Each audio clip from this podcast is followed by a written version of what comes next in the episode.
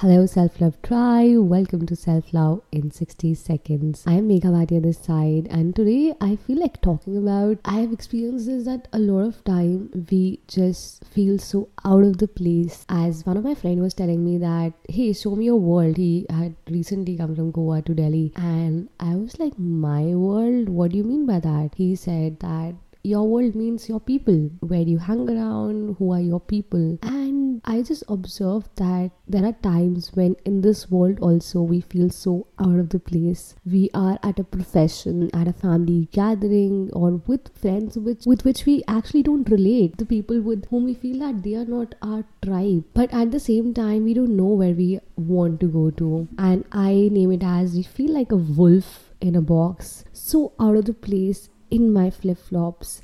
It feels like there are times when I'm losing my power and my purpose every hour missing my tribe i don't know who should i subscribe there are places which does not match my vibe i hide my pride i don't know how to describe the bribe and I don't see any light. My feelings are right. I don't know. The purpose of sharing this is I don't know where you are right now in the phase of your life, in your profession, in your career, in your family life, in your personal life, wherever you are. Are you feeling like a wolf caged inside a box? If yes, just get out of it. I know it's tough to take that stand, but you need to find your world. You need to find your tribe. You need to find your passion.